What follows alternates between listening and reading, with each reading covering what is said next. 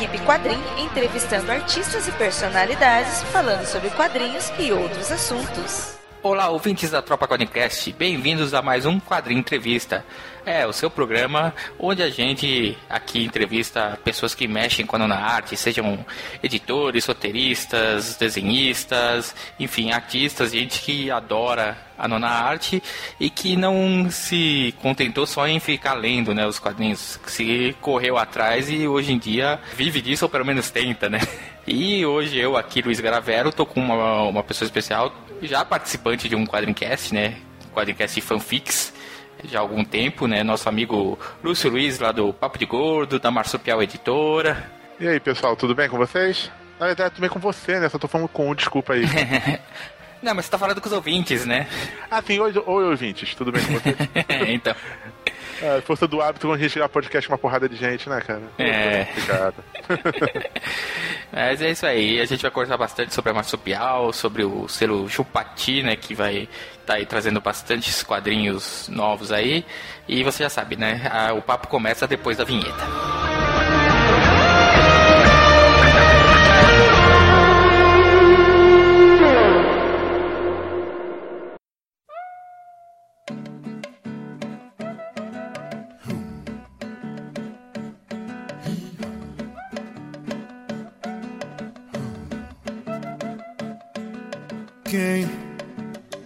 Nasce lá na vila nem sequer vacila. Bom, Lúcio, é, a gente já conversou com você há um tempo atrás, no famoso Quadrencast que a gente falou de fanfics, onde discutiu a velha rivalidade entre hiperfã e quadrinho, né? Que, que vem de longa data. Mas, assim, como a gente tem uma. A gente acha que a gente tem uma audiência rotativa, né? É sempre bom a gente falar com os ouvintes, né, e explicar para eles como é que você começou a ser fã de quadrinhos, né? Porque todo mundo que mexe com quadrinhos um dia foi fã, né? Primeira é, foi o começo de tudo, né? Como é que foi o seu começo como como fã de quadrinhos? É, então, como, como eu expliquei lá, né, o meu começo foi um pouco esquizofrênico. Quando pequeno, lia obsessivamente Turma da Mônica e Asterix. Aí, quando eu fiquei adolescente, cheguei na faculdade, eu decidi é, começar a colecionar super-heróis. Aí comprei todos os gibis DC e Marvel que estavam na banca de jornal. Aí achei a Marvel uma merda, a DC tava, tava interessante, compreensível. Ilusão minha, porque tinha acabado de ter o Zero Hora, né? Mas eu não sabia naquela época que era só uma ilusão. Aí eu comecei a comprar super-heróis, daí eu comecei a comprar de tudo. Aí fui conhecendo outras coisas. É, agradeço a Deus pela ideia da DC Comics de fazer o 952 porque como eu sou, como eu tenho toque, eu não conseguia parar de comprar. Teve o 952, beleza, parei. Então, agradeço muito por eles terem feito isso. Hoje só com, os super-heróis só compro mesmo se for alguma coisa realmente muito boa. Acompanho ainda, mais ou menos, o contexto para não ficar por fora. Hoje é, tem de tudo. Tem uma quantidade muito grande de, de graphic novels, de bis é, origem americana, estrangeira, muito material nacional comecei a participar de eventos de quadrinhos, então comecei a ter acesso a muito material independente brasileiro que você só consegue comprar se for mesmo nos eventos, no, no FIC, uhum. na Tibicon, etc. Sim, sim. E coisa muito boa mesmo. Aí, essencialmente é isso, acabei ficando viciado, né? Entrei pra esse mundo, uma coisa terrível, não dá pra escapar, você fica, você fica viciado num. Quadrinho é uma porcaria, cara, porque é complicado. é, ainda não criaram o, o LQA, né? Leitores de quadrinhos anônimos, né? Pra grupo de ajuda pra gente, né? Não tem essas coisas. Pois é, cara, precisava. É, mas uma coisa interessante, assim, de, de você, é que você não só. Você escrevia fanfic lá no Hiperfan, né? Você lia bastante quadrinhos, mas você também é podcaster, né? Muito conhecido pelas suas participações lá no Papo de Gordo. Mas uma coisa interessante sobre você é que você trouxe isso pra sua formação, porque você é um dos caras que publicou diversas teses acadêmicas, trabalhos sobre falando de podcasts e de quadrinhos. Como é que foi isso? Por que, que teve essa vontade de começar a escrever teses sobre quadrinhos, sobre fanfics, sobre podcasts? Não, é pelo seguinte, eu, eu adoro pesquisa acadêmica. É outro vício. Quem começa a fazer pesquisa acadêmica e gosta, ferrou. Porque vai querer fazer mestrado, fazer doutorado, participar de congresso. E eu sempre gostei de ler muito e pesquisar sobre as coisas que me interessam. Quando eu comecei a escrever fanfic, por exemplo, eu não me contentava em escrever fanfic. Eu quis correr atrás do que era fanfic, das origens. Aí vi que tinha umas história tão rica que foi até o, o meu tema da dissertação do mestrado. O tema quadrinhos sempre foi um ponto muito forte, tanto que eu já participei apresentar um trabalho no, na jornada internacional lá da USP, uhum. né, que é aquela que é organizada pelo Paulo Ramos, pelo sim, pessoal lá do Observatório de Quadrinhos. Participei de trabalho de quadrinhos também em outros congressos. E trabalho de podcast, que aí quando eu comecei também a atuar na área de podcast, eu comecei a pesquisar sobre o assunto e vi que tinha pouca coisa também sobre isso, principalmente no Brasil. Então eu sou. É aquele negócio que não tem jeito. Você, quando é nerd, você é nerd. Não tem como não ser. Então o nerd, ele não vai se contentar a ler uma história em quadrinhos. Ele vai querer saber cada detalhezinho daquilo, daqueles personagens, qual foi a origem, quais as referências que criaram no Coringa. É tão louco que até o Batman Feira da Fruta, eu comprei o livro para poder saber qual era a história detalhada uhum. daquilo que eu acho interessante. É, mas é, isso é até comum, né? A gente, como nerd, a gente gosta de saber tudo sobre aquele assunto, porque a gente tem uma paixão, né, pelo, por, é, por esse assunto. A gente né? É tudo maluco, não tem jeito. é, a gente, como eu falei, a gente teve até internado, tem grupo de ajuda, mas. Cara, a gente escreve fanfic. Se você for parar pra pensar, não é uma coisa, é uma coisa divertida pra cacete. Sim, sim. Mas não é lá muito normal. Embora eu acho particularmente que é um exercício de criatividade muito grande. Que escrever sobre personagens que já existe de forma coerente é muito mais difícil uhum. do que você inventar totalmente uma história. Sim. Mas ainda assim é coisa de maluco. É porque na verdade você tem que. Você tem que se manter a essência, né? Você não pode pegar o personagem e mudar ele completamente, né? Você tem que lembrar sempre que o personagem tem uma essência você tem que respeitar, né? Exatamente. É mais fácil você criar um personagem novo que você pode fazer ele de qualquer forma, mas você não pode pegar o Batman e fazer ele. Ah, agora o Batman é assassino. Não dá, né? Isso que eu gosto nesse mundo, nesse nosso mundo nerdico, exatamente essa parte de pesquisas, como a academia tá pouco se lixando pros nerds, eu comecei a pesquisar isso para poder dar uma credibilidade acadêmica pro assunto, porque a academia é uma coisa chata pra caramba no uhum. sentido de, como direi, conservador, né? conservadora, tradicionalista, aquelas é, coisas. É, é o exemplo que eu adoro dar. Congresso de comunicação. Se eu for no Congresso de comunicação este ano, 2015, eu tenho certeza que vai ter gente falando sobre Second Life como se fosse uma coisa, é, uma novidade. Uhum. Juro, não é, não é exagero nem brincadeira nem modo de falar. Falam sobre Second Life como se fosse o futuro da educação online. É, tem tanta coisa diferente, né? Hoje em dia, tem aulas, aulas à distância, essas coisas. Não, Second Life é melhor, né?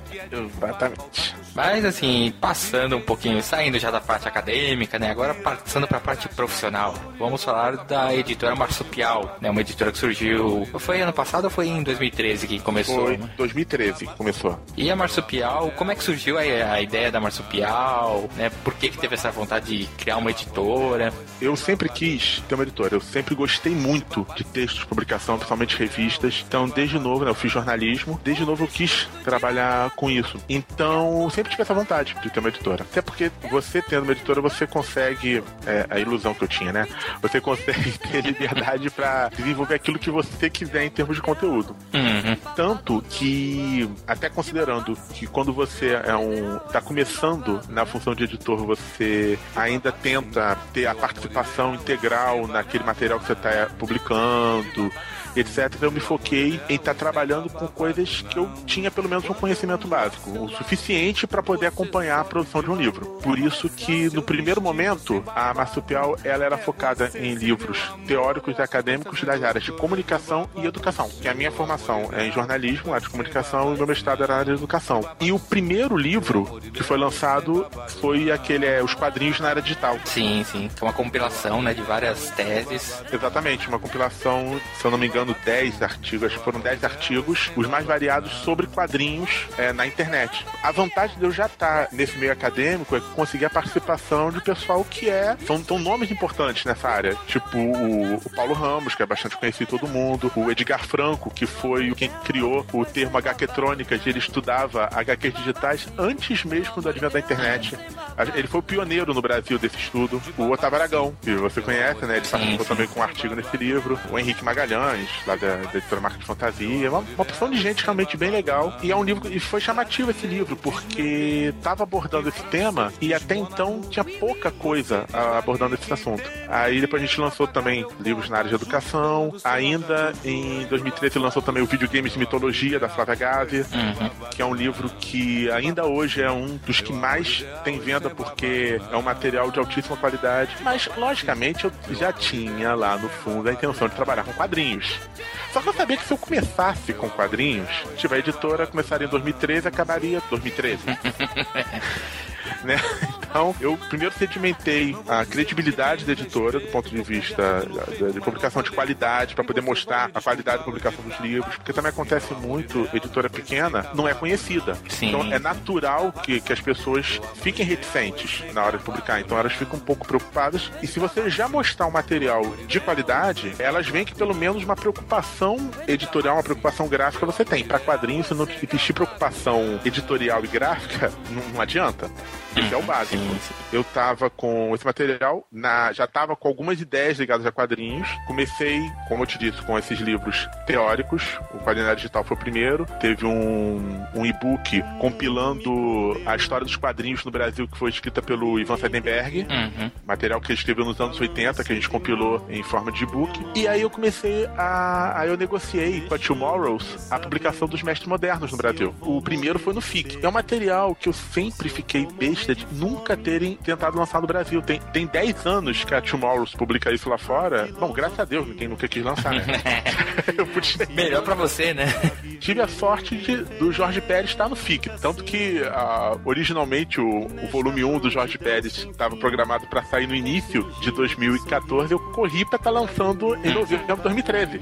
Eu não podia perder a oportunidade. Ah, Lógico. sim. Né, me- melhor coisa, ele já vai estar aqui, né? Pra que, por que não aproveitar, né? Com certeza. E teve uma receptividade de muito boa, porque o pessoal sentia muita falta desse tipo de material. Uhum. O Mestre Moderno é um material ele é bem legal. Vai ter um link no post aqui pra entrevista que você deu pra gente na época do lançamento do Garcia Lopes, falando um pouco mais. Mas fala pro ouvinte o que, que é exatamente a série Mestres Modernos. Não, claro, é, tem razão, esqueci de falar isso. A Mestres Modernos é uma, uma coleção de livros que a editora americana Tomorrows é publica, eles chamam de Modern Masters, lógico, em que eles pegam alguns dos principais quadrinistas é, do mercado norte-americano, aqueles que têm muita história, muita bagagem, tipo Jorge Pérez, tipo o, o Garcia Lopes, vários outros também, é, e lançam uma longa entrevista biográfica com eles. É, é uma biografia, só que em forma de entrevista. Então, do início ao fim do livro, é uma enorme entrevista com esse autor, junto com uma quantidade indecente de imagens, muitas imagens originais, inclusive. Tanto se você gosta do desenho daquele artista, quanto quer saber mais sobre a vida dele, é um material indispensável. É, eu tenho o Mestres Modernos do Garcia Lopes, né? E posso dizer que realmente é um livro que vale muito a pena, né? Porque ele não é um. Ele, óbvio, não é uma obra de quadrinhos dos autores, mas é tipo, é praticamente toda a vida do cara, como você falou, é contada como se fosse uma entrevista, como se estivesse conversando com você, né? E recheado de imagens ali pra ilustrar, né? Então, pra fã de quadrinhos é sempre é uma coisa muito bacana ter um, um livro desses, né? Principalmente pra quem é fã dos, dos artistas né, que já saíram e dos que vão sair ainda, né? Não, com certeza. Quando a gente estava lá com o Garcia Lopes no, no stand lá na Comic Con, era muito legal. Que tinha gente que chegava emocionada pra falar com ele. E ele ficava emocionado também com, com esse carinho das pessoas. Uhum. E ele, ele é, é inacreditavelmente simpático, ele. Sim, sim. É, eu entrevistei ele rapidamente, uns dois minutos, pra, quando a gente fez a cobertura da Comic Con Experience, e realmente é um cara super, super bacana, super tranquilo. É, Nas, nas palestras, às vezes, também sempre mostrou ser um cara, ser um cara tranquilão, assim. Não ter, não ter aquelas preocupações de estresse. O Garcia Lopes, o Garcia Lopes é simpático pra caramba. Então, querido quadrinista, você tem que ser simpático, tá? É o mínimo que você tem de obrigação é ser simpático também. A menos que você esteja fazendo o seu personagem, né? Você faz o personagem meio ruimzinho pra fazer. Não, mas. Ah, sei lá, cara. Olha, eu conheço, uma, graças a esse evento, conheço uma porção de gente. Cada pessoa tem sua personalidade, tem gente que não é, não é tão de conversar com os outros. Mas dá pra perceber quando é personagem e quando não é. Eu, assim, opinião pessoal, nada contra as personagens, mas eu prefiro que a pessoa seja ela mesma, podendo exagerar uma outra característica. A, a gente que, trabalha, que, que atua com podcast, a gente sabe que existe isso de personagem não é uma coisa negativa necessariamente. Sei lá, eu, eu acho que, que simpatia é primordial. Graças a Deus, a grande maioria dos artistas brasileiros são simpáticos e uma coisa fantástica que existe: um sempre ajudando o outro. Uhum. Basta ver o clima de amizade que existe, na, existe nas mesas lá da Comic Con, existe em todo o ambiente da, da FIC, da Gibicon, etc. É, isso é verdade. Acho que eu, como o mercado por muito tempo ele foi bem assim, vamos dizer assim, teve a época que foi underground, né? Aí teve a época que praticamente os independentes quase sumiram. E hoje você vê que todo mundo meio que, que se uniu, né? Meio que se junta. Então, um conhece trabalho do outro, um ajuda o outro. E não tem aquela coisa de, ah, um tá, tá no topo e e se achar, não, eu tô no topo, eu sou melhor. Quer dizer, não, não sei, deve ter talvez um ou outro que faça isso, mas eu, eu realmente não conheço. Todos os que, que eu conheço que estão chegando lá no topo são caras bacanas, caras que bate papo com você, te, te trata bem. Então, isso é bacana. É que a gente não tem anos e anos e anos e anos, né, de, de grandes publicações que tem, tem os Estados Unidos, né, que aí ali você vê gente de todo tipo, né, todos os artistas e, e, e todas, como você falou, todos os tipos de personalidade. Exato. Eu queria perguntar, até se você puder contar, né? Se você não puder contar, você me avisa que eu corto nessa parte. a vinda do Garcia Lopes para Comic Con Experience. Como é que foi? Porque na verdade não foi não foi a Marsupial só que trouxe, né? Foi uma foi uma parceria com o Estúdio Geek. Também teve provavelmente alguma ajuda da Chiara Escura, imagino, né? Porque o Ivan da Costa também tem ligação com o Garcia Lopes. Quer saber como é que foi para trazer ele para Comic Con Experience? Não, foi, olha, foi foi tranquilo. Eu não posso falar em relação a valores, tá? Sim, não, por favor, não. não. Não posso falar em relação a valores, não tenho, não tenho essa autonomia para falar sobre isso. Mas foi tranquilo. É, eu não tô lembrando a ordem dos fatores, tá? Eu, eu, não lembro se eu comentei com o Ivan que teria o mestre moderno Garcia Lopes. Ou, eu, não, eu acho que ele falou comigo que tinha intenção do Garcia Lopes, sabia que tinha o mestre modernos. O Estúdio Geek também queria, seria bom para eles também, porque te, tem as camisas. Sim, sim. É, se eu não me engano, foi isso. É, é porque tanto a gente, que tem o livro do Mestre Modernos, quanto a Cara Escuro, que tinha os originais, e o Estúdio Geek, que tinha as camisas, todos os três tinham material ligado ao Garcia Lopes. Por isso que para todos foi interessante estar tá, tá em conjunto para trazê-lo. Não, não foi nada assim é, muito de outro mundo, não. Foi uma coisa simples, um, uma conexão de, de, vontade, de vontades e interesses no bom sentido. É, e eu acho que isso é bacana, né? Porque pra trazer um mestre como Garcia Lopes, né? Tipo, você ter o apoio de outros caras também falar, não, nós também queremos trazer e vamos vamos se unir, tá tudo muito mais fácil. Né? Se tentasse trazer um, Garcia Lopes ou como ou trazer o, o, John Byrne, né, antigamente, ou mesmo o, o Jorge Pérez, como você falou, né, aí ficaria mais, mais difícil, né, mas tendo essa confluência de interesses, pô, melhor para você, né. É, exatamente. Juntou três grupos que tinham material dele para apresentar para o público, que também é aquele negócio. Para você vale a pena quando você tem um, um material né, de qualidade para poder apresentar lá. As camisas do, lá do Estúdio Geek eram muito legais, aquelas camisas todas uhum. lá sim, sim. baseadas no, naqueles personagens que ele fez o design, né? Aqueles uhum. designs que ele fez lá pro, pro livro de orientação de visual da DC Comics. O, as artes originais, que pra quem gosta, tinha artes originais fantásticas. Tinha, tinha bastante verdade, coisa. não só dele, o, o, as Cara Escuro tinha arte original de todo mundo e uma melhor que a outra, né? É, porque ali é um bando de, de, de, de ótimos desenhistas, né? então às vezes você olha e fala prints à vontade, artes originais à vontade. Quem, quem curte arte original ficava completamente maluco ali, né? Tem que saber o que escolher, ou, ou ir pra falência. Não, eu acho que casamentos acabaram. Mas realmente acho que foi bacana mesmo, acho que pra você ali, você montou o seu standzinho ali na, na Stories Alley, né, da, da Marsupial. E acho que, como você falou, Garcia Lopes dava a sessão de autógrafos ali, e o pessoal vinha emocionado, deve ser uma coisa bacana, né? Você ver isso e falar, pô, consegui ter um cara como Garcia Lopes aqui do meu lado autografando um livro que eu editei. Cara, eu jamais imaginaria isso alguns anos antes. Jamais imaginaria que eu estaria ali do lado do Garcia Lopes, ele olhando as menininhas lá com de cosplay, mas é, não é essa parte, acho que é. Então. é, não vai, acho, que não vai, acho que ele não vai ouvir nem alguém, nem algum parente dele, então. Não, mas ele se divertiu pra caramba. Não, porque por coincidência do lado do nosso stand tinha uma área vazia, foi onde o pessoal de cosplay começou a fazer fotos. Uhum. Aí teve uma hora que tinha várias meninas com cosplays da DC de personagens que ele desenhava.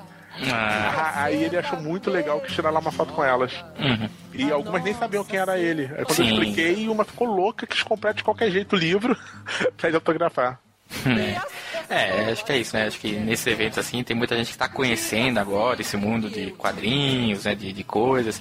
Então acho que é bacana, né? Você encontrar um, um cara desse num, num evento desse e de repente ter essa, essa emoção da, da pessoa falar, não, mas é esse cara que desenha, desenhou o Batman, o Super-Homem daquela forma que todo mundo conhece há muitos anos, né? Porque que negócio, nem to- não- ninguém é obrigado a conhecê-lo, lógico que não. Uhum. Tudo bem, não precisava ser igual um cara que chegou lá no stand perguntando se eu era o José Luiz. É, porque ele queria saber quem era esse tal de José Luiz quem todo mundo tá falando. Aí eu tive que explicar pra ele quem era o José Luiz, coisa e tal. Mas foi divertido. E, sinceramente, uma das coisas que eu achava mais legal era explicar pra jovens ou, ou crianças. Nossa, tô me sentindo velho agora com o que eu falei. Pessoal com menos idade. É, quem era ele? Eu achava muito legal. Porque quando ele- a pessoa demonstrava interesse, os- gastava o tempo ali não era nem pra vender o livro, era pra poder explicar mesmo. Eu, sabia que o cara não ia comprar, é, mas era pra explicar quem era. Eu falava com o maior prazer, sem brincadeira. Quando É. comprava, eu ficava mais feliz ainda, lógico. Mas, Uhum. Bacana isso. Falando assim de grandes mestres, né? A gente falou da série Mestre Moderno, você também tem uma série de grandes mestres dos quadrinhos nacionais, né? Que é a série Recordatório. É, como é que surgiu a ideia da- dessa, dessa série que fala. Já teve edição sobre o Macate, o Primário, o Seidenberg. sempre quis fazer algum material tipo o Mestre Modernos. Só que o mestre, a estrutura do Mestre Modernos te limita a desenhistas. Uhum, sim. eu queria é, elaborar algum material que pudesse trazer desenhistas, roteiristas, pesquisadores, todo mundo. Tem muita gente boa no Brasil, muita gente histórica no Brasil que o pessoal não conhece. Tem muita gente, por exemplo, que é fã do Mike Deodato, que é um ótimo artista, e poucos conhecem o pai dele, Deodato Borges. Deodato Borges, que era um fantástico artista também. Agora, então a série Recordatório veio nessa vontade de fazer ao mesmo tempo material que pudesse trabalhar com várias pessoas e que fosse material é, de fácil acesso do ponto de vista é, financeiro. Por isso que a gente chegou na, na solução de um formato de bolso com uma biografia relativamente curta. Né? Uma biografia completa, porém relativamente curta. Dos três livros que a gente lançou durante Comic Con, foi o do Primário, do Marcati e do Seidenberg, Dois tem 80 páginas, bastante conteúdo. Tem, tem ilustrações também, porque por coincidência os três são desenhistas, né? Uhum. Escrito por gente que conhece, e tanto que o do Ivan Seidenberg foi escrito pela filha. Sim. né? É até o, o que foi o mais grosso, tem 120 e poucas páginas, agora não tô lembrando exatamente a quantidade. E por esse formato eu consegui um valor que não fosse caro pro, pros pesquisadores, pros interessados, pros curiosos e por diante. Porque o Mo- a coleção Mestre Moderno não tem jeito, ela, pelo menos até o momento da gravação desse podcast, ela é R$ 39,90, porque é um, é um material importado, custo de tradução. Tem É, to- né? tem uma tudo. porção de, de custo relação fora custo de impressão. Uhum. Contratualmente eu não posso lançar em formato digital, só formato impresso. Então tem todo um custo. Ela é R$39,90, mas não é porque eu publiquei, vale cada centavo. A série recordatório consegui fazer uma, um material por entre R$19,90 e R$22,90, dependendo do número de páginas. O que me, permi, o que me permitiu lançar três de uma vez, está programando pelo menos cinco esse ano. Eu ainda não tenho certeza, porque ainda estou em negociação com alguns dos autores, mas é praticamente certo que pelo menos três novos livros da série Recordatório vão ser lançados esse ano. E minha intenção é tornar isso regular. Ela veio exatamente para poder suprir essa, essa carência da, da pesquisa brasileira de falar sobre, sobre os nossos artistas. Porque hoje em dia a gente tem. A, a editora que mais faz esse trabalho é a marca de fantasia do Henrique Uhum. Magalhães, né? Que foi até uma das inspirações para a série Recordatório. Alguns livros biográficos, tem livros sobre a temática de quadrinhos, coisas muito específicas, bem de nicho mesmo, de nicho do nicho do nicho. É, é, não tem jeito, cara. Como eu te falei, nerd é fogo. Eu sou viciado em pesquisa, eu fico nessa ilusão de que todo mundo gosta. e eu trabalho, trabalho em cima disso. Mas, mas lógico, eu tento equilibrar também com coisas de interesse variado, né? Porque além da série recordatório, por exemplo, outro livro na que interessa, não específico, mas que interessou o pessoal de quadrinhos, foi o uso das cores da Chris Petter, Sim, sim. né? Que é um livro também muito bom. Teve a colaboração do via Catarse, uma porção de gente, o que ajudou bastante, porque é um, um livro muito custoso, por ser totalmente colorido, etc. Mas o dinheiro foi utilizado na, na produção, na parte da Cris, que a, a editora entrou também com a participação direta para ajudar na distribuição primordialmente. Sim, principalmente na questão de logística, né? Exato. Porque algumas pessoas até. Entendi, todo mundo gosta de reclamar, né? Algumas pessoas criticaram, ah, por que, que tem uma editora? Coisa... Mas, gente, a editora ela é útil a partir do momento que ajuda na parte de distribuição, de logística e tudo mais, porque pode perguntar para os artistas que, que, fazem material independente, é complicado guardar aquele porrilhão de livro em Sim. Aquelas caixas, né, que você tem aí. E às vezes você vai, por exemplo, você vai na feira como um FIC, ou que é fora de São Paulo, vem na como que você tem que falar, pô, tem que levar umas duas caixas gigantes pra, é. com todo o material, né? Por isso que eu valorizo muito a produção independente de quadrinhos e faço questão de comprar tudo que for possível comprar. Porque eu sei o trabalho que dá para aquela pessoa presente naquele evento, muitas vezes fora de seu estado de origem, o, o, porque não é só o custo de impressão, é o custo de estar tá guardando aquele material, o custo de estar tá carregando aquele material de um lado para o outro. Não é, não é fácil para o autor independente. Então acho que ele tem que ser muito valorizado. Eu não estou falando isso por demagogia. Tanto que pode ver que eu compro material independente pra caramba. A pessoa realmente merece respeito, cara, porque não é fácil tá com esse porrilhão de, de material em casa. Que, cara, pega um livro, algum livro independente grande que você tenha comprado, olha para aquilo, multiplica por mil aquele tamanho, imagina guardar isso na sua casa. Uhum. Complicado. É, e muitas vezes, é, como, como a gente falou, né, tem essa questão de, ah, o cara mora em outro estado, outra cidade, vai pro evento, tem que levar, né?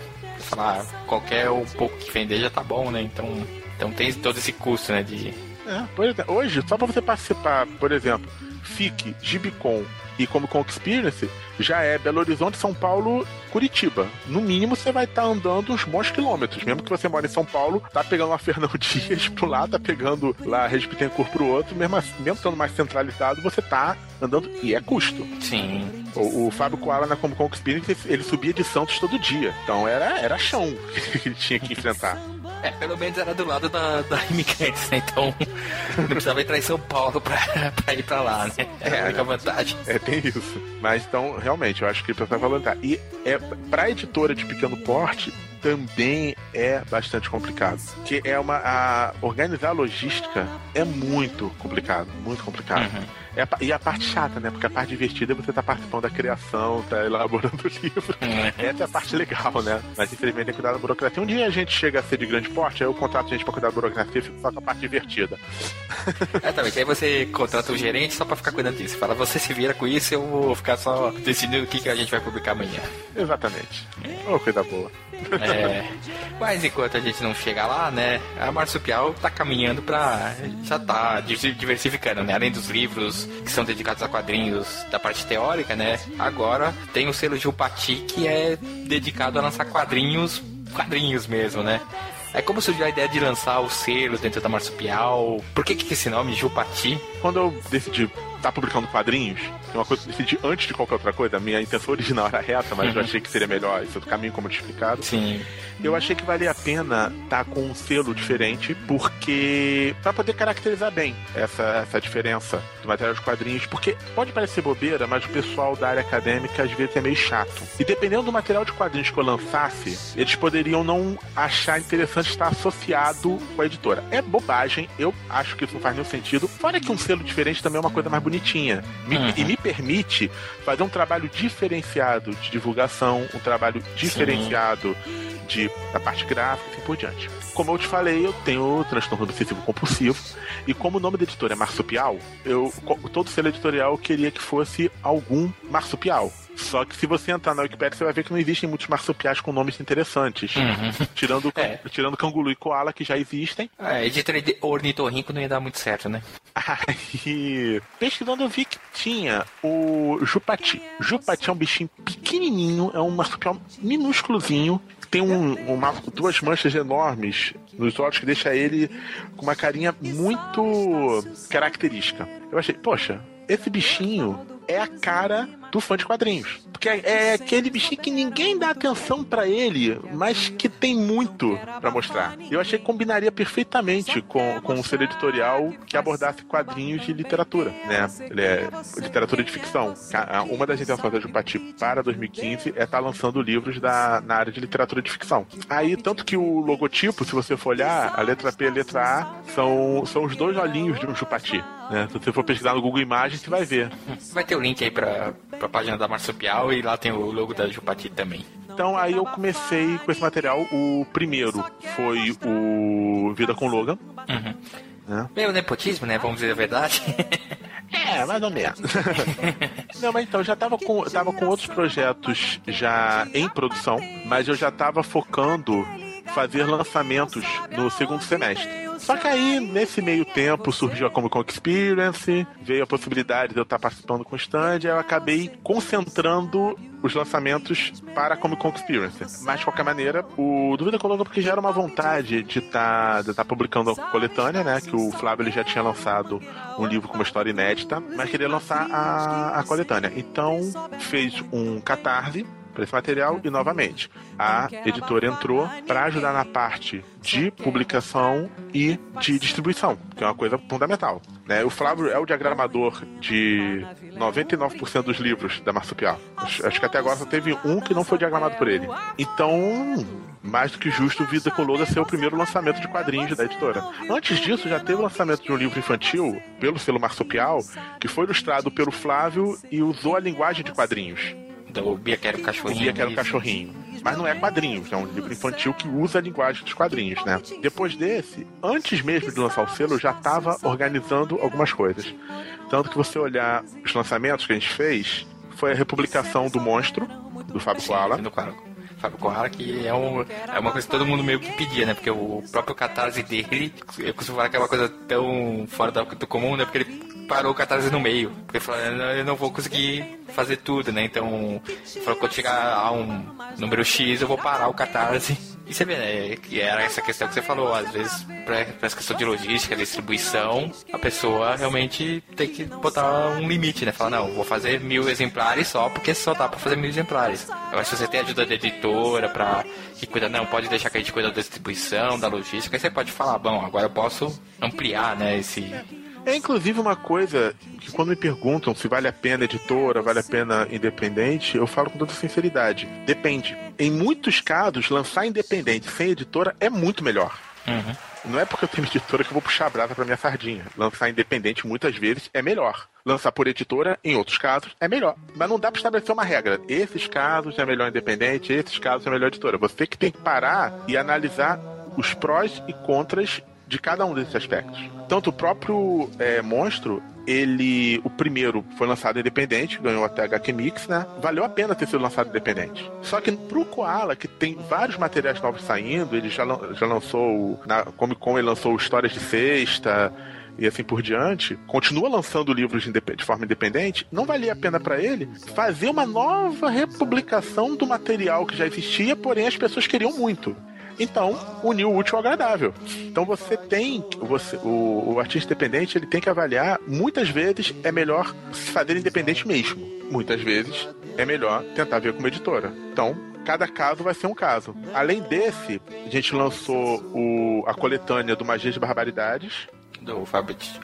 Eu nunca sei falar, né? Ticone, Cicone. Cicone. Ah, sei lá. Eu esqueci de perguntar pra ele. Acho que é Ficone. do Fábio Ficone, que é um material fantástico. Uhum. Mas que há muito tempo não saía é, novos, novas tiras, e muita gente gosta.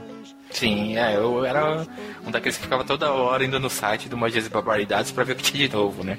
E eu fiquei muito feliz porque o lançamento dessa coletânea animou ele a voltar a estar tá produzindo material. Ah, que coisa boa aí.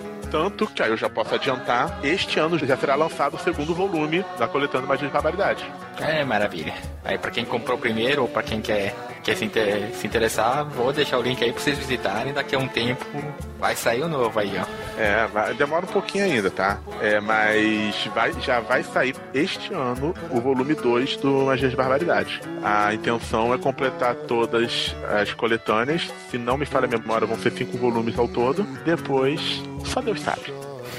se ele quiser, se ele co começar a fazer novas, né?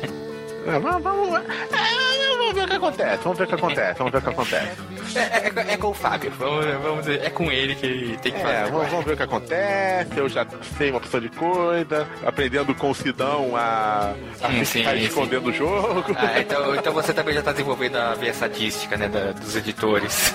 Exatamente. Porque você, o Sidão, o Ivan Freitas da Costa também são, são caras que costumam deixar a gente roendo as unhas de ansiedade. E o outro material que a gente lançou, né, foi o Feitiço da Vila. Uhum. Que foi uma coletânea de histórias curtas inéditas, inspiradas em músicas do Noel Rosa. E foi um material muito legal porque ele começou a ser elaborado em 2013. Em 2013 eu fiz os primeiros contatos com o pessoal para a gente começar a organizar como que faria a, essa produção. As pessoas gostaram bastante da ideia. Tanto que tem um pessoal muito bom participando. Só tem um lá que é muito ruim, que é um roteirista chamado Lúcio.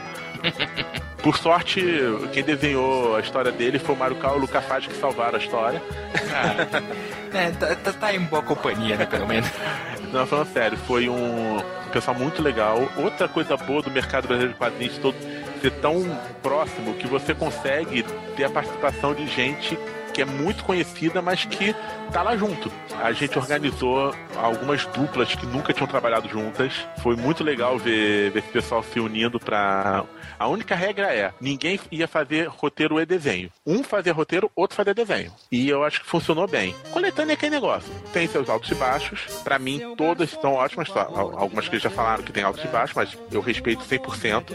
Porque é natural em coletâneas ser assim. E, pra, e, na minha opinião, sinceramente, quando a pessoa fala que não gostou, eu não vejo problema nenhum. Na, graças a Deus, ninguém falou que não gostou, tá? Até agora todo mundo falou que gostou.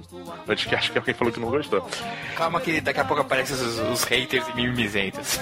Eu, honestamente, se vier um review de algum livro publicado pela Marsupial, pessoa falar que não gostou e explicar os pontos que não gostou, e mesmo que eu eventualmente não concorde, eu vou achar muito bom a pessoa ter tido a preocupação de analisar e falar, de verdade. Novamente, não é demagogia. Porque eu acho que às vezes o pessoal tem medo de criticar alguns pontos, né, de um livro ou outro. Uh, acontece um pouco. Uh, você, tra você traz essa parte exatamente de, de, jornalismo de quadrinhos, às vezes você pensa duas vezes antes de falar uma coisa ou outra, na é verdade? É, você tem que pensar, tipo, mas eu vou criticar. Será que eu tô criticando porque eu não gostei?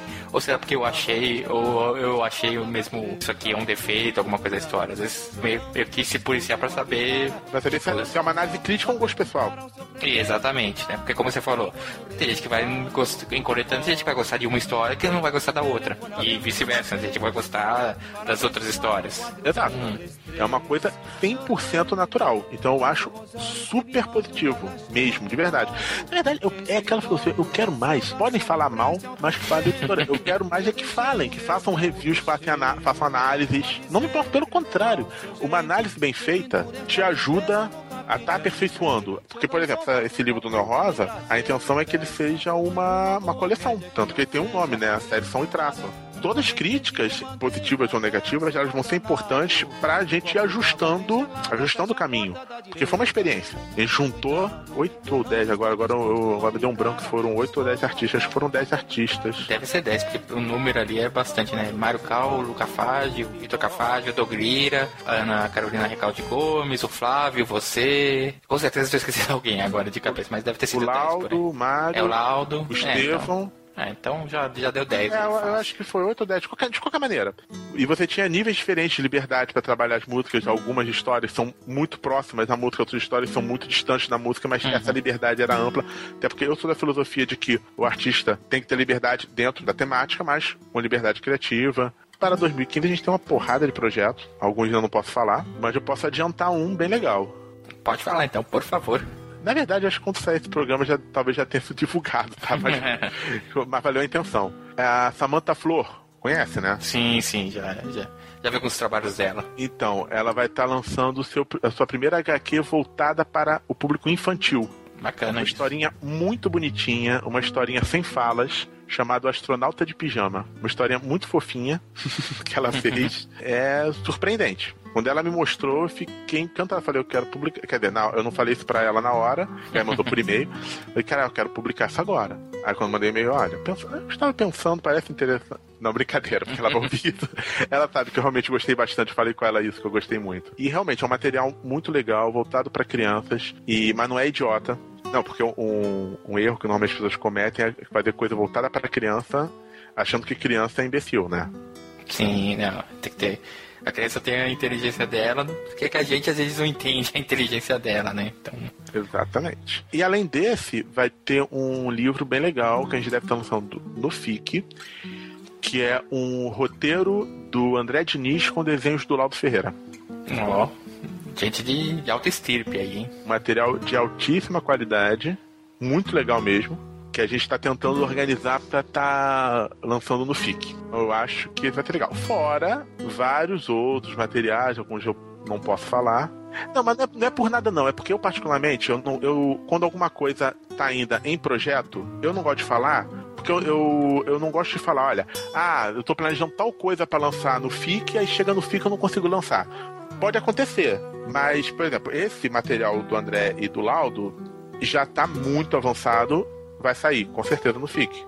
A não ser que dê alguma zebra muito grande. Esse da, da Samantha já está praticamente finalizado e deve estar tá sendo, vai estar tá estourando essa publicação em fevereiro. Então, mas tem outros que ainda tem organização e outros que eu prefiro guardar surpresa. tem uma coletânea de quadrinho que vai ter gente que vai adorar. Um material nacional que nunca foi publicado impresso, uma, uma webcomic antiga, relativamente antiga, mas que ainda existe, de um autor que muita gente gosta. Não falei nada, né? é, é, dá pra ter uma, algumas boas ideias, mas certeza não vai dar pra dar 100% não de quem seja. O legal é que quando se alguma pessoa começar as pessoas vão nos comentários do lá do Quadrincast começar a dizer, ah, eu acho que é fulano, eu acho que é ciclano, eu acho que é beltrano. Aí é legal que serve de termômetro. Poxa, ah, não pensei nisso, pode ser interessante. a gente vai ter livro, vai lançar um álbum francês, um álbum francês muito legal. Um que vende bastante lá fora, se Deus quiser vai vender aqui também.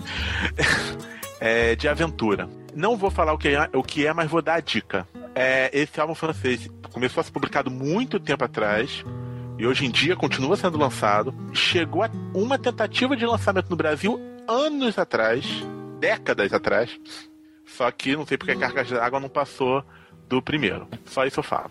É, os mais velhos, aí acho que alguns vão talvez matar charada rapidinho, né? Exatamente. E é isso. Eu tô batalhando algumas outras coisas também. Um material que, se tudo correr bem, ele vai ser interessante de lançar, mas esse eu, eu realmente tenho que deixar surpresa, que é um material que a gente está trabalhando com roteiristas e desenhistas variados, numa configuração bem curiosa e até onde eu sei inédita. O legal é a pessoa ouvindo isso daqui a um ano falar, ah, era só por causa disso que tá fazendo essa, essa, essa espécie Que palhaçada. Isso que é legal. E de livros sobre quadrinhos, tem o que eu já posso dizer também, que já está pronto. Vamos estar lançando um livro sobre a história da Image Comics. Olha só. Aí a nossa Nikita vai gostar, porque ela gosta do Darkness e da Witchblade. Então, é um livro da Tomorrow, também é a mesma que faz o Mestre Modernos. É, foi traduzido pelo Heitor Pitombo e traz toda a história da Image Comics a partir de entrevistas com todo mundo que fez parte da, da história da editora. É um material muito legal para quem quiser entender melhor o, o que foi a influência da Image Comics nos anos 90. Uhum. Que foi muito grande, né? Até hoje repercute, né? e quem viveu os anos 80 nos quadrinhos, caraca, Image Comics era uma influência. Ainda é importante, mas foi uma influência assim arrebatadora nos anos 90. Foi ditador de tendências né, nos quadrinhos. Tendências de estilo, de estética, de tudo. Para o bem e para o mal. Uma outra coisa legal, a gente vai estar lançando alguns livros infantis e convidamos quadrinistas para fazer as ilustrações. Vai ter, vamos ter um livro infantil que vai estar saindo agora, previsto para março, que foi ilustrado pelo Laudo, material muito legal. Tem alguns outros artistas também já foram convidados para outros materiais. É coisa chata, não tem muita coisa que eu posso falar, não.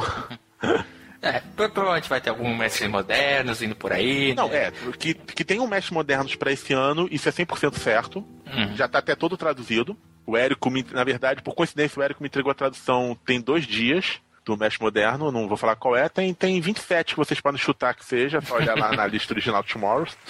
É, alguns dá pra dizer, bom, esse aqui não deve ser porque. É porque, não é conhe... porque infelizmente não é conhecido no Brasil. Isso. Alguns você fala, pô, esse aqui seria legal pra caramba. Então. Cara, teve gente que reclamou de estar tá lançando fora de ordem mestre moderno. Ah, pra quê, né? Que tem- Eu até é entendo, porque eu também tenho transtorno obsessivo compulsivo, cara, mas, pô, tu tem limite, né? Não, mas aqui a versão brasileira é diferente, né? Não. A gente já tá acostumado com cronologia mexida aí no Brasil, então. Não, mas o, o legal é que a edição brasileira é diferente, porque em todos, o, Érico, o Érico que faz a tradução, né? O Érico assiste. Uhum. Em todos, ele escreve um complemento, é, dois complementos, na verdade. É a relação de todas as publicações daquele autor que saíram ou não no Brasil, que é uma tabelinha muito útil. E a outra coisa que é a atualização da bibliografia. Por exemplo, a do Jorge Pérez, se não me falha a memória, ela foi publicada originalmente em 2003. Então, esses 10 anos que faltaram na, na entrevista, o Érico complementa de, uma, de maneira fantástica. Então, tem um diferencial que eu acho que é bem positivo para a edição brasileira. É um adendo, né? Uma, uma forma de você transformar aquilo num, numa coisa genuinamente nossa, né? Não é só pegar o, o texto lá da Tomorrows traduzir aqui, não. Você dá alguma coisa mais, fala, não, a nossa versão brasileira tem isso, pô. E, na- e além de começando a trazer um pouco de material estrangeiro, mas também querendo trabalhar bastante material nacional. Conheci uma porção de gente lá na, durante Con Experience.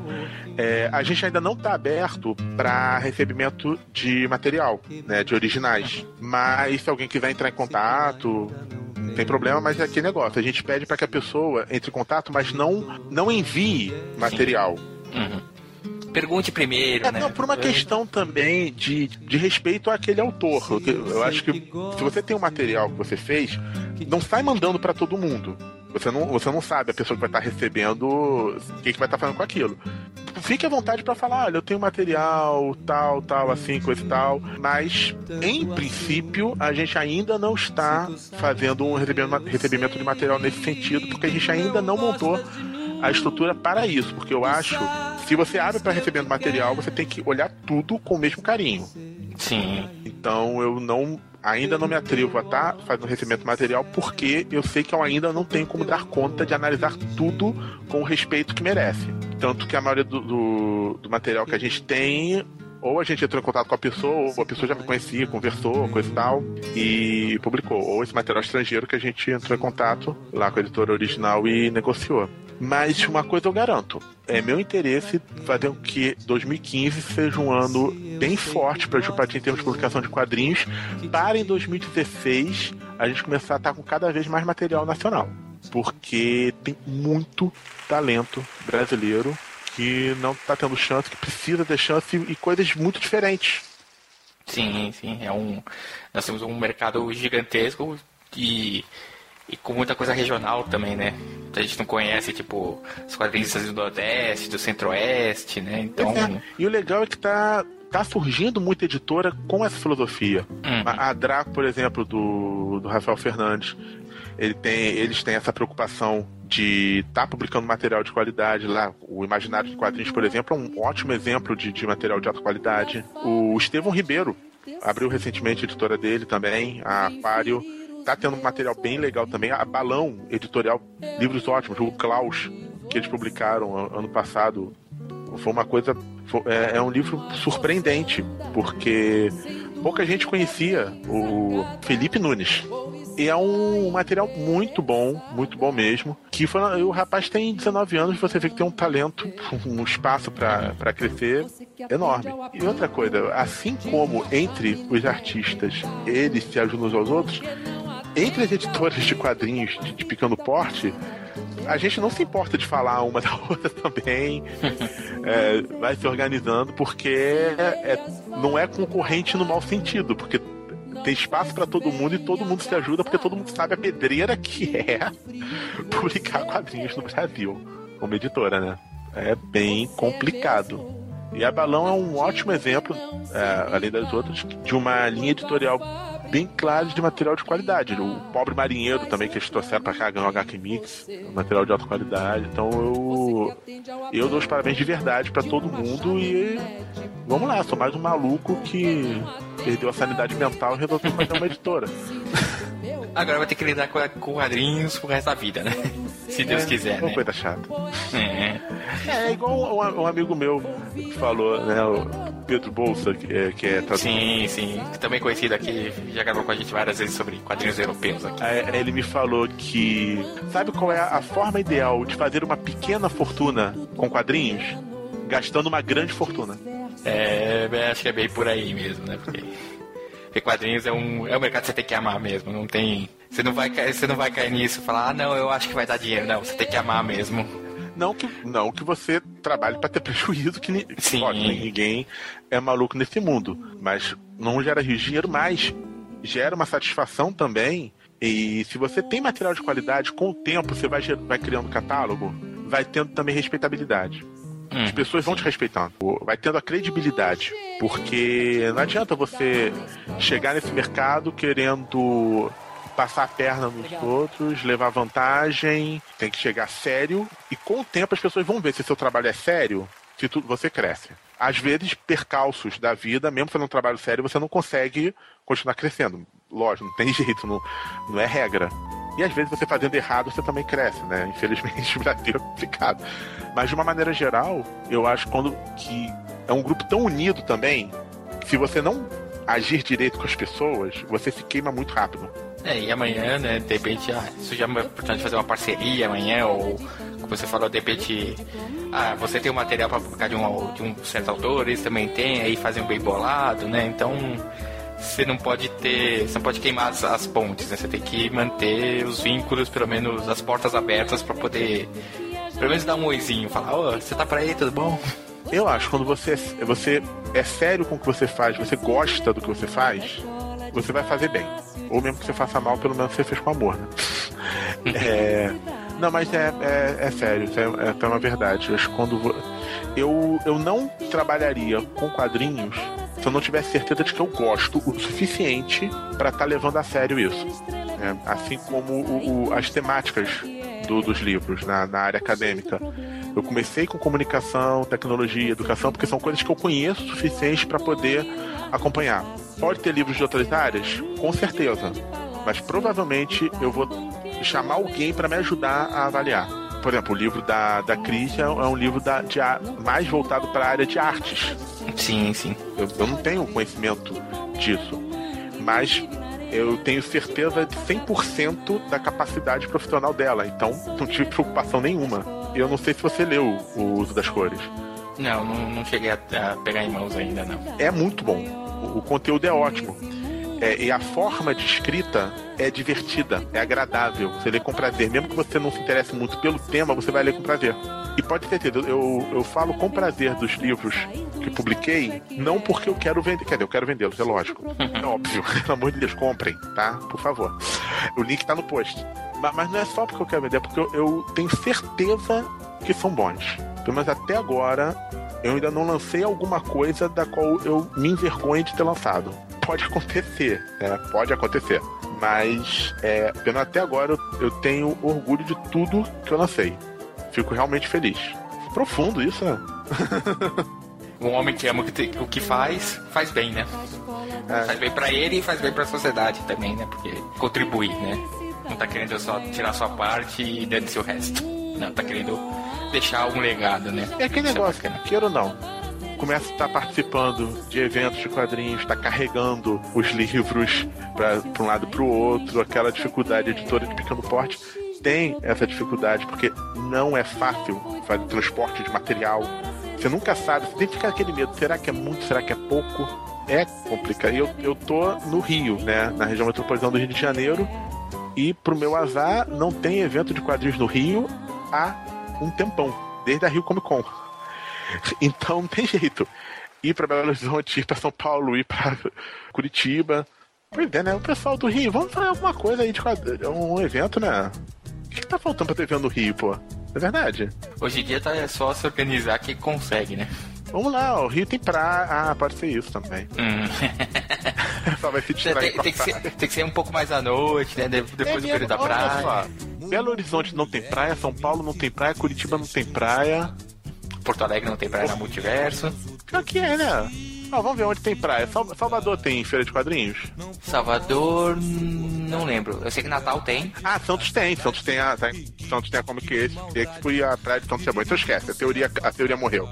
Ah, mas assim, os grandes, os grandes centros, acho que só. Que, que tem praia, acho que é só Natal. Exato. Beleza. Então, mas é isso, cara.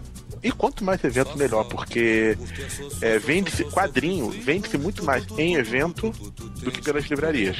Porque o pessoal quer conhecer antes, é, principalmente quando é um material que não é mainstream, o pessoal precisa dar uma folheada antes. E é o que eu falo com todo mundo.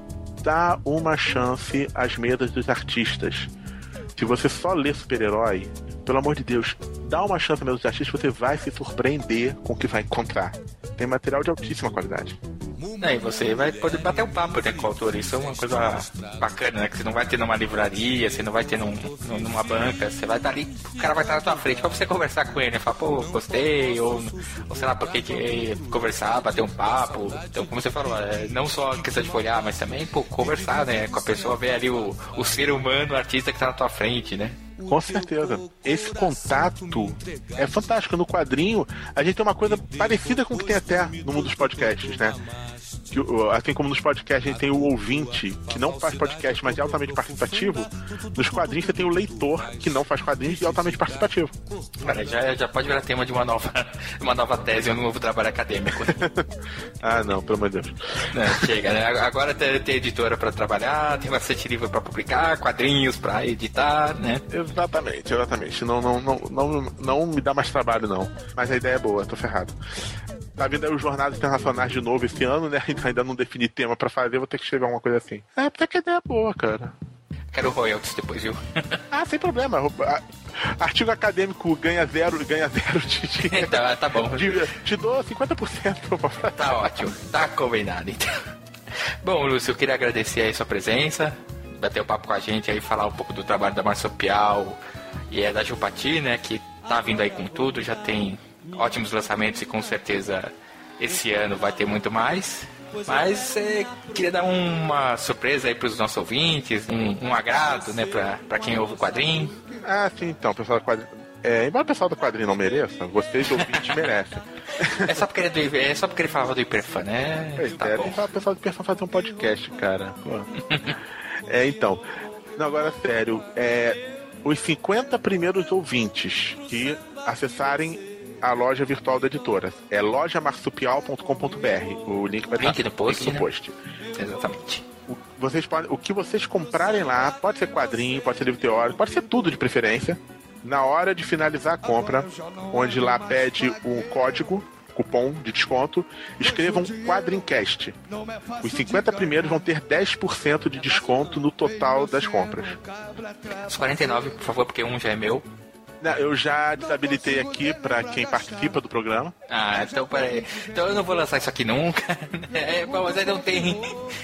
Ah, mas aí se eu não lançar, não tem, né? O, o cupom, então. Então tá, tá ferrado. Eu vou, ter, eu vou ter que arranjar um fake pra fazer Mas isso. ó, tá limitado, cada pessoa só pode usar uma vez, né? Pô, senão não seria justo também com os outros. Então o que você quiser comprar, compra logo tudo de uma vez, tá bom? Tá lá todos os livros já lançados pela Marsupial e pela Jupati.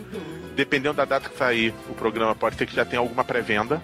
Nesse momento que a gente tá gravando, tá pré-venda do livro Podcast Básico do Léo Lopes, mas até lá já não vai estar em pré-venda, já vai estar em venda normal. Mas provavelmente já vai ter outro sem pré-venda. Pode ser usado também qualquer livro que esteja no site. Mas é o seguinte, deixa eu alterar isso daqui. Vou alterar isso aqui agora, ao vivo, enquanto, enquanto gravo. 10% não, 15% de desconto. Pronto. Olha aí, o patrão ficou louco. Pior que eu realmente mudei agora mesmo, né? é, tá aqui 15% de desconto e vale lembrar que tem frete grátis na loja, tá? Então, pessoal, quem quiser pode comprar por Sedex, o Sedex você paga naturalmente, ou frete grátis. Você entra na lo lojamarsupial.com.br, o- qualquer coisa que vocês comprarem, colocou o cupom, o código de cupom Quadrincast na hora de fechar, os 50 primeiros vão ter 15% de desconto no total da compra. E com frete grátis se você, não, se você quiser confiar nos nossos correios, né? É, exatamente. Até agora, não, graças a Deus, não tive problema com o correio, não. É, é aproveita, seja rápido. Eles só entram em greve no final do ano mesmo, então dá tempo de você fazer sem nenhum problema. Você pode comprar tudo que tem lá no site Tem bastante livros, se você quiser comprar todos, fique à vontade. Tem alguns com desconto se eu se não me engano, o desconto fica acumulativo, então compre os livros sobre podcast, os livros de quadrinhos, os livros teóricos, os livros infantis, compra tudo, gente, tá? Por favor, me ajuda aí a continuar publicando quadrinhos, é uma coisa importante, por favor. Pelo amor de Deus. É, bom, Lúcio, obrigado mais uma vez. Se quiser se um espaço aí pra, pra fazer o jabá aí. Ouçam Papo de Gordo, né? papodegordo.com.br. Quem não conhece, porra, vai ouvir agora. Se não puder falar palavrão, você põe um pi aí, tá legal? Não, aqui a gente fala palavrão lá de doidado, então. É, não, eu tô me comportando palavrão até agora. Foi falar do papo de gordo que soltou um palavrão. Uma coisa horrível isso, né? Força do hábito. Ele tenta ser um empresário sério aqui, gravando uma entrevista. Na verdade, eu não tentei, não. Quem ouviu a entrevista viu que eu não tentei nem um pouco ser sério, né? Imagina o dia que você lançar o um livro sobre o papo de gordo. Aí vai, vai dar entrevista falando palavrão do doidado. Talvez tenha surpresas nesse sentido. Talvez quando for, o programa for ao ar, já tenha alguma surpresa. Fiquem de olho. Fiquem de olho no papo de gordo. Deve ter, é, deve ter duas surpresas no campo dos quadrinhos. Uma surpresa no campo dos quadrinhos. Não, não é a volta do Mortaman, tá? Isso aí. Ah. Lamento. Por enquanto, não é por enquanto a volta do Mortaman. O Flávio não tá com tempo pra para desenhar, coitado. Mal tá dando conta do vida com o Logan, você falou que é prioridade, lógico. Sim. Vai ter logo, logo uma surpresa no Papo de Gordo. O Flamengo já tá aí, você já viu. Uma surpresa de publicação de quadrinhos no Papo de Gordo. E uma outra surpresa que deve estar tá pintando por aí, que é um, uma outra publicação de quadrinhos relacionada ao Papo de Gordo e que talvez esteja saindo em pré. Mas, usando a escola Sidão de mistério, eu não falo mais nada por enquanto. Só adianto que não é mortamento, pra ninguém criar expectativa. pra não vierem depois os haters reclamar, não, porque eu queria o Marçaman, porque você falou que ia trazer coisa, ia trazer coisa nova. Na verdade, se alguém no mundo falar eu queria a volta do Morsaman, eu vou ficar feliz, porque a gente não publica Morsaman desde 2010 e ninguém reclamou até agora de não ter. Eu me deprimido, sabe? Então. Se vocês quiserem fazer bem pro meu ego, falem aí. Eu vou acreditar. Pode mentir. Eu vou acreditar. Falem, mas eu adorava o Mortaman. Eu vou acreditar porque eu tô precisando, tá? fiquem à vontade. É, Lúcio, obrigado mais uma vez pela entrevista. É, desejar pra você todo sucesso aí na, na Marsupial e na Jupatina, que assim, muitos quadrinhos, porque, como você falou, tem, tem espaço no mercado para isso e quanto mais melhor, né? Eu acho que tem mesmo que dar espaço para um monte de talento que tá por aí. E queria dizer aos nossos ouvintes que quem quiser entrar em contato com a gente já, já sabe mais ou menos as nossas formas de contato, né? Mas sempre vale a pena relembrar. Pode mandar o um e-mail para quadrincast.com.br, conversar com a gente no Twitter, arroba é, no nosso Facebook, facebook.com.br quadrincast, ou deixar aí uma mensagem no nosso site www.quadrim.com.br. Lembrando sempre que quadrinho é com M no final, tá? Não é com N, é com M. Meu amor ideal é sem babado não. De babado sim. Meu amor ideal é sem babado não. Brasileiro diz meu bem e francês diz mon amour. Oui, oui. Você diz vale quem tem muito dinheiro pra pagar meu conto. A Ju, eu ando sem lá janto Ju, de babado. João. Sim, meu amor ideal, pois sem babado não.